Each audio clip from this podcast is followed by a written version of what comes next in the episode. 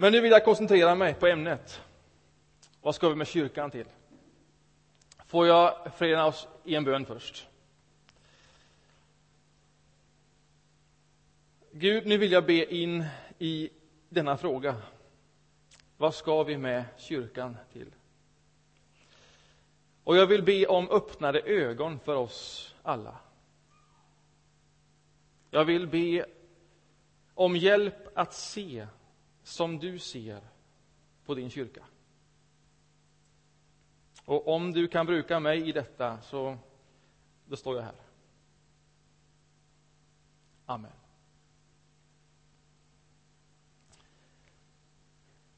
Vad ska vi med kyrkan till?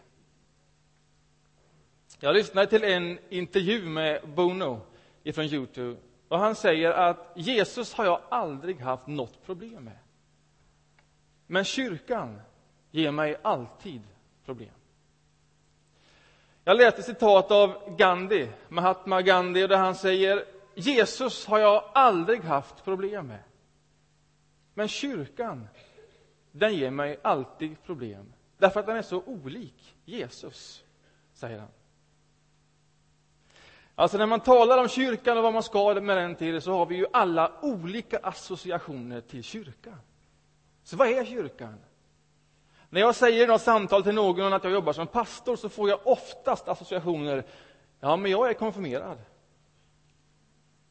Eller jag har en faster som sjunger i kyrkokören eller Ja, sist så var jag på dop eller begravning eller möjligen vigsel. En av de konfirmanderna jag hade eh, i min första konfirmandkull, året efter, så kom han till mig i, i djupt förtroende och så sa han att eh, om jag nu inte skulle ha kapacitet till någonting av det jag egentligen vill, till de karriärvägar som skulle kunna vara mina, till de yrkesval, till de utbildningar, så har jag kommit på att jag skulle ju alltid kunna bli pastor.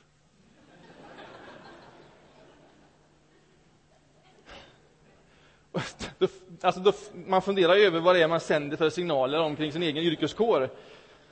Och samtidigt tacksam över att man kan reducera lite stress eh, från en ung kille. Eh, men vi har olika associationer till, till kyrka och vad det är. Eh, men kyrka är någonting mer än de här associationerna.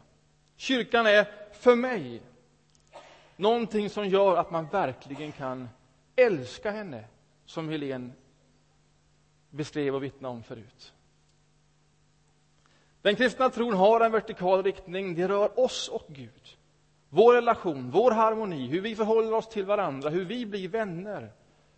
Men lika mycket en horisontell riktning. Att vi hör ihop och hur vi förhåller oss till varandra. Det hör lika mycket till kristen tro. Och man kommer inte ifrån det, även om man vill. Det här ordet kyrka, ekkaleo, där har man lånat från politiken. Ekkaleo, ek ut, kaleo, kalla, man kallar ut. Man kallar ut på torget för att där bli en folkförsamling, för att där i ett specifikt syfte samlas, mötas för att resonera, samråda, fatta beslut en folkförsamling, ekkaleo. Och sen tänker man i den tidiga kyrkan, ja men det är ju vad vi är. Vi är en ekkaleo. Gud har kallat oss ut på torget att bli en folkförsamling, en annorlunda folkförsamling. För att samråda, för att vara där och i ett mycket specifikt uppdrag. Vi är Guds ekkaleo. Guds folkförsamling. Och sen försöker man sätta ord i, men vad är vi för sorts folksamling då? Som kommer ut på Guds kallelse och som förenas i ett specifikt uppdrag. Vad är vi för kyrka? Och ett sån beskrivning vill jag bara ge er först. Ja, mer än ge er. Jag tänker vi ska läsa det tillsammans. Det här finns i Nya testamentet. Det är Petrus som skriver det. Han skriver i sitt första brev. Petrus första brev, kapitel 2, och vers 9.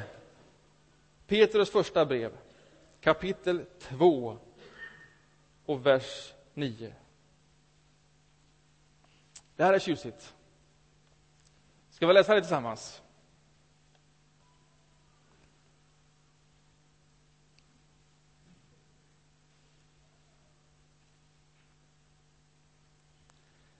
Men ni är ett utvalt släkte, kungar och präster, ett heligt folk, Guds eget folk som skall förkunna hans storverk.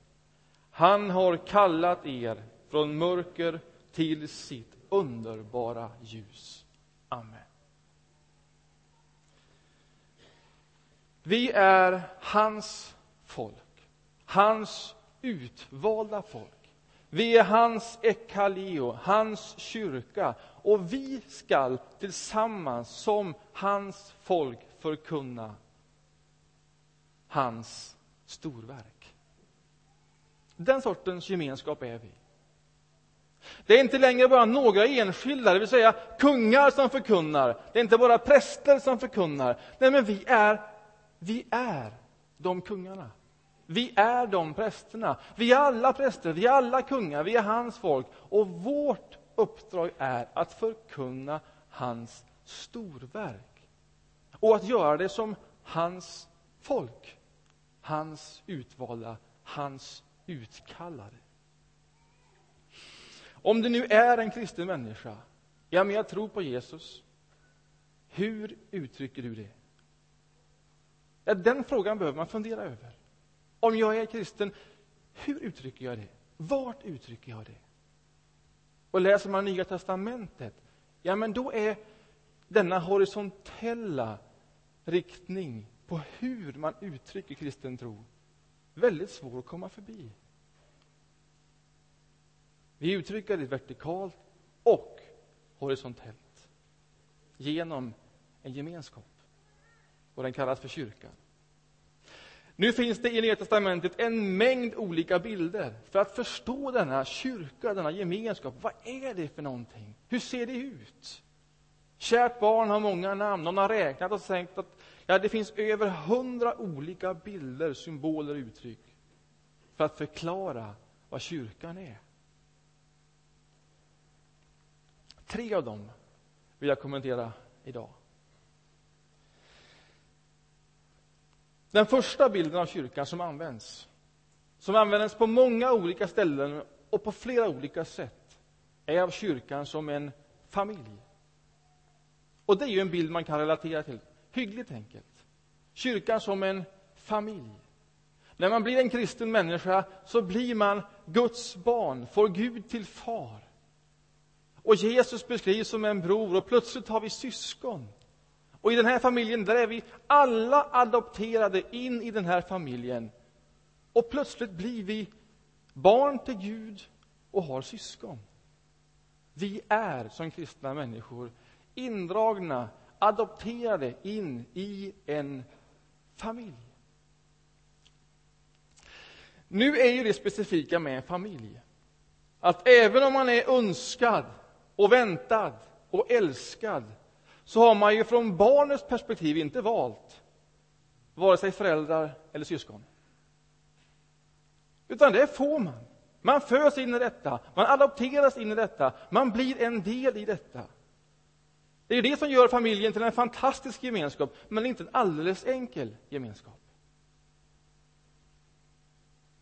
Vi har inte valt den.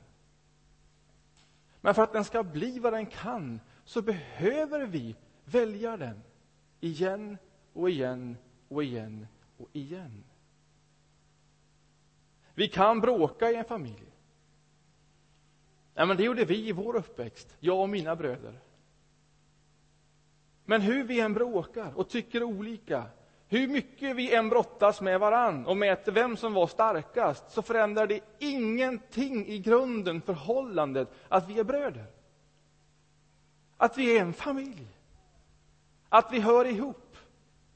Vi är en familj. Ingenting kan ändra på det. Sen kunde man ju önska sig en enklare väg att vara kristen.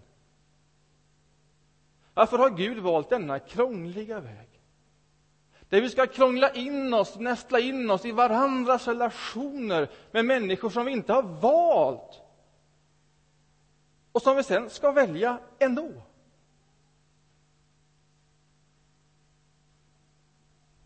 Jag tror det är viktigt att konstatera, jag tror inte Gud har gett oss en större uppgift än vad vi faktiskt klarar av. Med Guds hjälp. Det är tron på Jesus Kristus som har förenat oss i denna familj. Och det är den heliga Ande i våra liv som har förenat oss i den här familjen.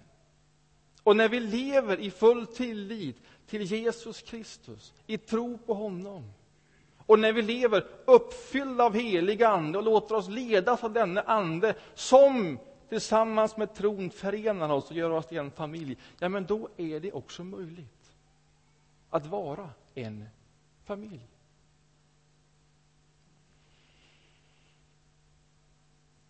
Som Jesus också bad. Han bad att vi alla skulle bli ett. I sin stora avskedsbön, Johannes evangelium kapitel 17. Jag ber att de alla ska bli ett. Ja, men det behövdes be. Det behövdes förbön. Jag ber att de alla ska bli ett. Men han ber i förväntan om att få bli bönhörd. Och så säger han, jag ber att de alla ska få bli ett, liksom vi är ett och i varandra och de ska vara ett i oss, så att världen ska tro att du har sänt mig. Det där är ju spännande. Alltså att vi är ett. Att vi är det vi är, en familj, att vi är ett. Att vi väljer våra vänner här som vi har fått. Och att det måtte hända så att världen ska tro att Jesus är från Gud. Det är hans bön.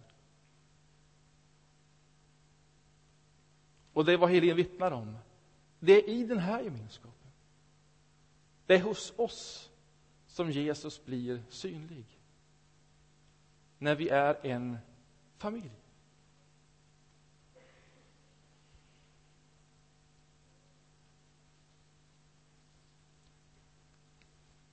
På många sätt är det ingen enkel familj. Gud vill att just den här familjen ska vara en familj som går på tvärs över alla sociala barriärer. De som vi har konstruerat. Ja, men det blir ingen enkel familj. Och när man tittar på oss så kan man tänka, ja men vi är väl homogena för vad Gud önskar och vill. Vi skulle varit fler. Vi skulle varit en brokigare skara än vad vi är. Och när man har sagt det, så tänker jag om ni bara visste vilka vi var. Om vi bara skrapade lite på ytan här och var, ja men då skulle vi snart se att detta var långt mycket mer brokigt än vad jag föreställde mig när jag såg på fina kläder här och var. Vi är långt mer brokiga än vad vi tror. Och bara det att vi möts här och firar gudstjänst, bara det att vi inför Gud och varandra är ett i all vår brokighet. Det är då, bara i det, som vi förkunnar Guds storverk. Är ni med?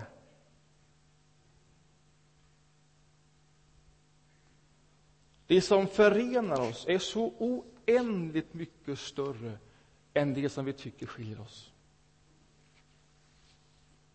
Tron på Jesus, tilliten till honom och den heliga Ande och uppfyllelsen av den.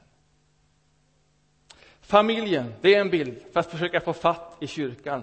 Kroppen är en annan bild. Här finns olika beskrivningar av kyrkan som kropp. Ibland med Kristus som huvudet och vi som olika delarna, där Kristus sätter riktning och fart och rörelse och vi följer med som kropp i en enda stor samverkan, en organisk enhet. Eller som när Paulus skriver till församlingen i Korint i sitt första brev, där kroppen beskrivs som Kristus. Detta är märkligt och värt att läsas. Första Korintierbrevet, kapitel 12 och vers 12. Sidan 823, om du har en sån här röd bibel. Första Korinthierbrevet, kapitel 12 och vers 12.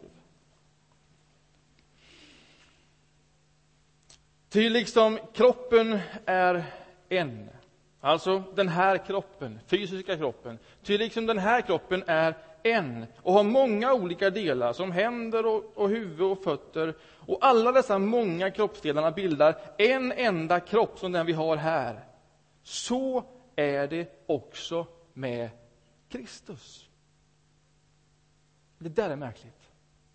Alltså han skulle ju kunna säga, alltså som den här kroppen är en, med många olika delar som samspelar, så är det också med Kristi kropp. Men så tar han det ett steg till. Och så säger han, alltså som den här kroppen samspelar i olika delar. Så är det också med Kristus. Alltså så djupt identifierar Paulus Kristus, Jesus Kristus, med sin kyrka.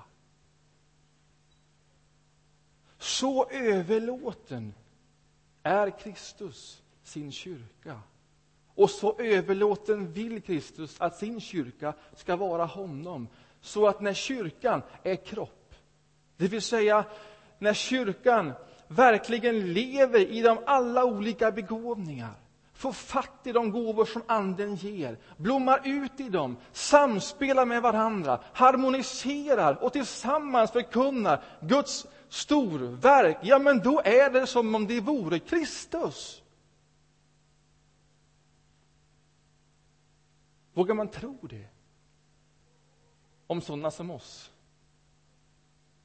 Ja, men om vi blev den kropp som vi är och om vi läser vår bibel, ja, men då måste man nog våga tro det.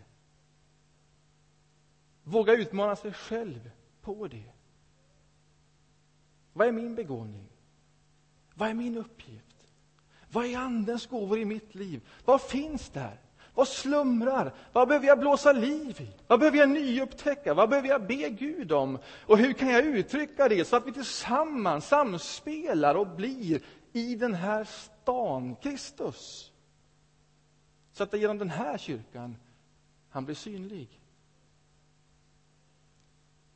Ibland hör man någon säga, ja men kyrkan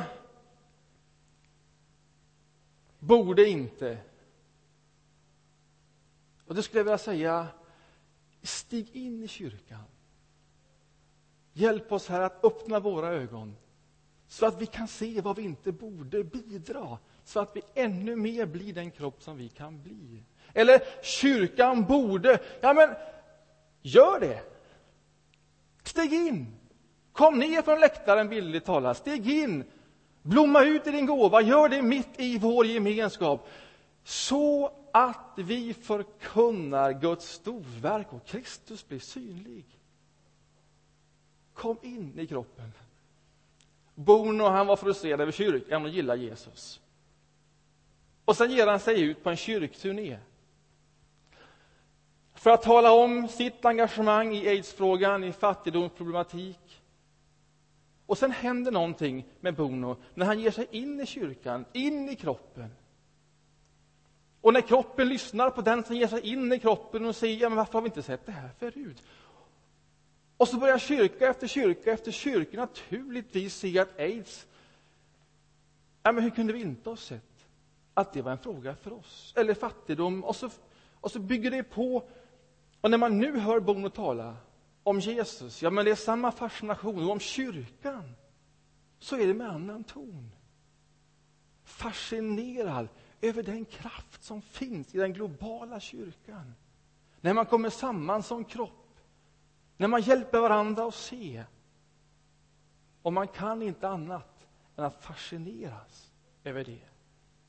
Så om du tänker kyrkan borde stiga in, bli kyrka, bidra, öppna våra ögon. Blås liv i det som måste blåsas liv, så att Kristus förkunnas. Den tredje bilden. Orkar ni en till? Det är den bilden om, om kyrkan som en brud. Kristi brud. Jag väljer den, man kan tänka att den bilden är förbrukad i Sverige. Att det har skrivits för mycket om det, och för fel om det. Om Kristi brud som en person, som personifierar, men, men, men, men så beskrivs det inte i Bibeln. Brud i Bibeln är en gemenskap, en församling. Brud i Bibeln beskrivs om den gemenskap som kallas för kyrka. Det är Kristi brud. Och låt oss ta tillbaks den bilden, för den är så viktig. Det här är ett förhållande mellan Gud och sitt folk som finns också i Gamla testamentet. Genom profeten Jesaja så säger han och beskriver Gud som den äkta maken till sitt folk. Och sen när man kommer till Nya testamentet och till Paulus, och när han talar om relationen mellan man och kvinna och hur de i sin relation helt och fullt ger sig till varandra, i den totala överlåtelsen till varandra, så blir också det en bild av relationen mellan Kristus och kyrkan. Och när han i Efesierbrevet står mitt i detta resonemanget, hur kvinnan och mannen fullt ut överlåter sig till varandra, så slutar han det resonemanget så här, citat, detta rymmer en stor hemlighet. Här låter jag dig syfta på Kristus och kyrkan. En del av mitt jobb är att viga samman. Det är en rolig del av jobbet.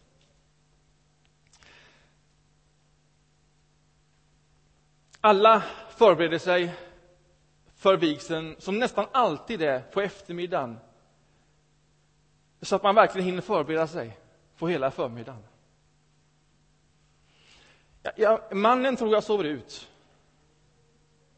Och sen kammar han sig själv och tar på sig kavajen.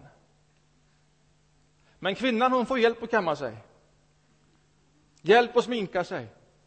Hjälp att sy upp klänning, blommor. Allt är specialtänkt och ordnat bara för den här dagen. Och det tar timmar.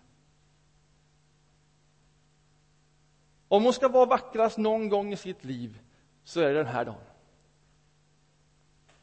Och sen möts de, mannen och kvinnan, någon gång före, före i kyrkan, om inte i kyrkan. Och när mannen ser kvinnan som har förberett sig hela denna dag, oh, då är hon den vackraste kvinnan i hans liv. Ja, men det var hon ju innan också, men ännu mer nu. Nu är det liksom påtagligt för hela världen att detta är den vackraste kvinnan i hans liv. Och det är idag som han ska titta på henne. Det är idag som han ska ge dem stora löften om kärlek, om trohet i nöd och lust. Och han ska göra det till den vackraste kvinnan inför alla människor. Alla ska höra att det är hon, hon den vackraste. Som jag nu lovar, mitt vackraste.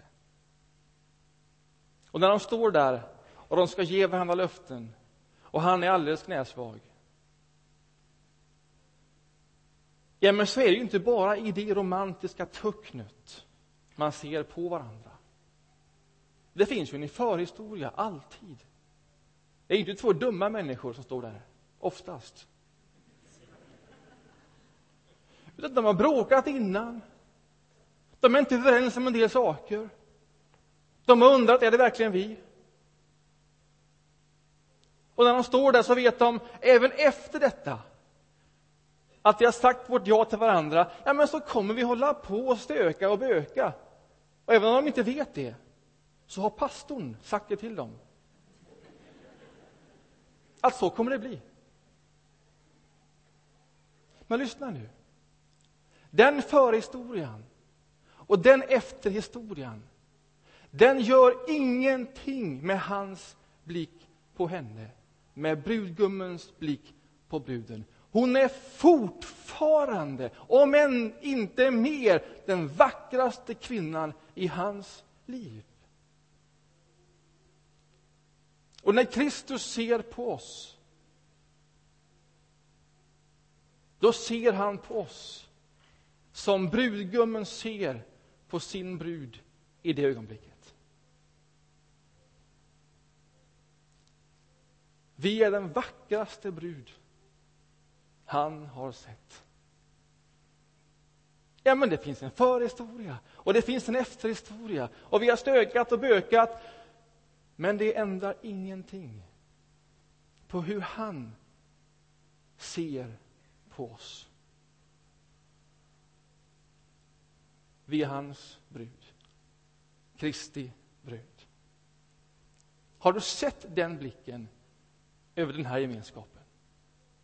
Har du fått fatt i den blicken. Inte bara över dig själv som älskad, utan som oss, som församling, som kyrka, som hans kropp. Har du sett den blicken över den här gemenskapen? Om inte annat, be om den. Sök den. Försök få fatt i den blicken. För när vi ser på varandra genom den blicken, då blir också den här församlingen Kristi brud. Då blir också den här församlingen så vacker. Om vi ser genom hans ögon. Och då börjar vi hantera varandra som så vackra. Som om vi vore hans brud. Ibland är det enkelt att förlora den blicken. När man går där hemma och plockar efter tre barn och det känns som att det här gjorde jag alldeles nyss. Och när man inte har träffat sin fru på länge. För att de har haft olika engagemang på olika håll. Och livet bara snurrar på överallt. Och det ser likadant ut imorgon. Om man tänker, är det så här det ska vara? Ja, men då är det viktigt att få påminna sig om när man stod där och när man såg den vackraste kvinnan i mitt liv. Att få komma tillbaka till den blicken. Och veta, ja men, det är ju så här vi ser på varandra.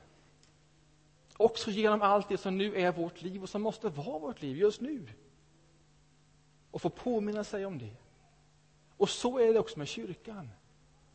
När man tänker, men ska det vara så här stökigt och bökigt? Ska det vara så här? Ska vi bara gå här och plocka efter varandra?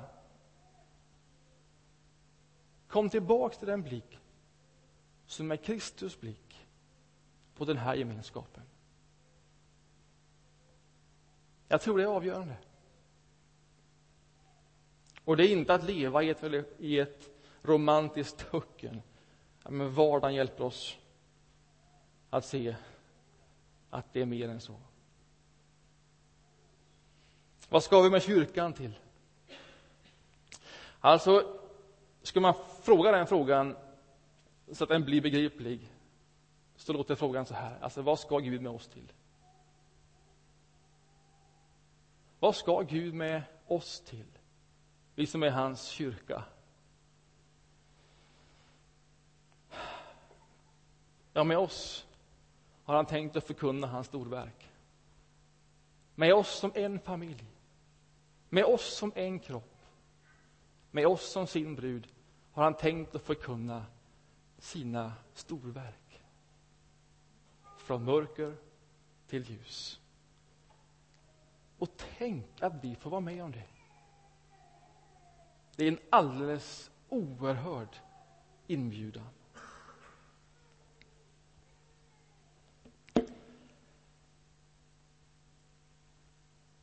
Får jag bara sluta med detta? På sommaren försöker jag ha semester. Några veckor. Och så kommer jag tillbaks efter några veckors semester. Det är nästan alltid så. Då är det augusti. Och då har jag varit ifrån den här gemenskapen på olika sätt, den här gudstjänstfirande gemenskapen, under ett antal veckor. Och det händer nästan inte på ett år. Och när man är här nästan jämt som man är, ja, men då är det ju lätt att både bli trött och, eh, och, och, och att man inte riktigt ser vad det är man är med om, för man står mitt i någonting. Och så kommer man tillbaks hit. en augustigudstjänst, jag sitter nästan alltid här. Och sen börjar gudstjänsten. Någon börjar sjunga. Det står människor här, jag tittar mig omkring och ni sitter här. Och, och det slår aldrig fel. Utan att då kommer tårarna, osökt. Då är det som att jag ser igen den där blicken över det vackraste. Så tänker jag, men tänk. Tänk att jag av alla människor får vara med om detta. Så tänker jag, jag skulle behöva ha semester oftare. Nej, det tänker jag inte. Men det gör någonting när man får fatt i blicken. Är ni med? Om du inte har den, be om den. Be om den. Därför att det underlättar när vi ska förkunna hans storverk. Amen. Nu ber vi en bön. Herre, tack för din kyrka, din församling. Tack för att du har kallat oss, kallat ut oss mitt på torget i ett specifikt syfte och uppdrag. Att förkunna dina storverk. Låt oss få bli det vi i dina ögon redan är. Öppna våra ögon så att vi ser det du ser när du ser på oss.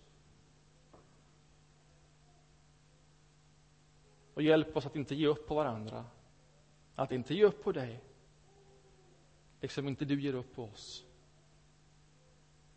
Amen.